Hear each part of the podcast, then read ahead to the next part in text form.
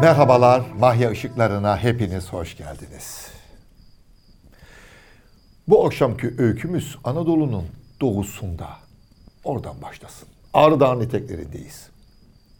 Büyük taarruzun başlayacağına haber alan birliklerden pek çoğu Batı cephesine doğru yönelmektedir. Doktor Mehmet Derviş Bey, Sıhhiye Birliği'ni toplamış, Batı cephesine doğru hareket ediyor. Erzurum'a geldiğinde ona birisi katılıyor. Bir gönüllü. Bir gönüllü. Yanında cephanesi, tüfekleri, silahı ve Doktor Mehmet Derviş'le birlikte beni de aranıza alın diyerek yola koyuluyor. Büyük taarruza katılmak için Erzurum'dan yola çıkıyor. Bir kadın. Evet bir kadın. İşgale karşı son taarruzda Mustafa Kemal'in yanında yer almak üzere Erzurum'dan yola çıkan bir kadın. Mustafa Kemal Atatürk büyük taarruz öncesi Reşat Nuri Güntekin'in Çalıkuşağı adlı romanını okumuştur. Ne vardı romanda? Anımsayacaksınız. Evet. Evet bir öğretmen, bir kadın öğretmen. İstanbul'da çok iyi eğitim alan bir kadınımız öğretmenlik yapmak üzere Anadolu'ya gidiyor. Çok çok önemli. Bir kadınımızın yaşadığı zorlukları anlatır o roman ve Büyük Taarruz öncesi Atatürk baş kahramanı kadın olan bu romanı okuyor ve diyor ki etrafındakilere ne kadar güzel, başarılı olmuş Reşat Nuri Güntekin. Şu barışı bir önce sağlasak da gerçek hayatın sosyal sorunlarıyla uğraşsak. Yani bir an önce kadınımızı yüceltsek. İşte o güzel insan Mustafa Kemal Atatürk. Cumhuriyet döneminde 1930'lar bir gün Kızılcahamam'a gidecek. Kazanda soluklanmak için duruyor. Etraftaki bütün köylüler toplanmış. Ona ayran ikram edecekler ama kimse cesaret edemiyor. Hiç kimse cesaret edemiyor ona yaklaşmaya.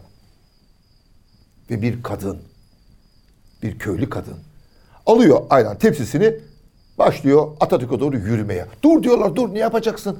Seni asarlar keserler. Gülüyor. Ondan kötülük mü gelir ya diyor. Ve gidiyor Atatürk'e ayran ikram ediyor. Sohbet ediyor Atatürk onunla.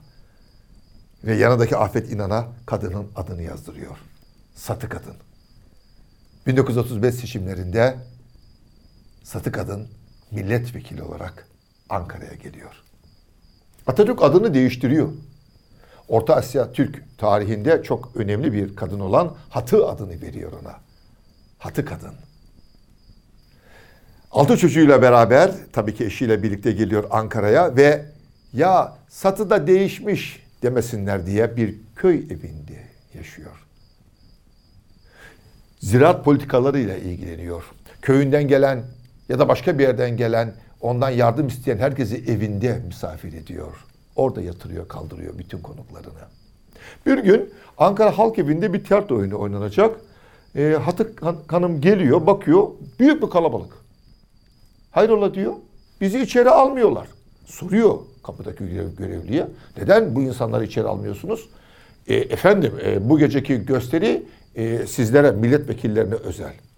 Olur mu diyor. Biz vekiliz. Asıl olan onlardır. Onlar halk. Açın kapıları. Kapıları açtırıyor ve bütün tiyatro seyretmek isteyen insanları salona dolduruyor. Hatı kadın milletvekili masrafları için Ankara'ya gelirken ona bin lira gönderiyorlar. Yani ihtiyaçlarını gider diye. O paranın hepsini halkına dağıtıyor. Bütün kadınlarımız Kurtuluş Savaşı sırasında mücadeleye katılan, destek olan bütün kadınlarımızı bu Ramazan gecesinde sevgi, saygı ve minnetle anıyoruz. Ee, geldik bir mahya ışıkların daha sonuna. Yarın yeniden aynı saatte burada yine birlikte olalım. Sürçülisan ettiysem affola.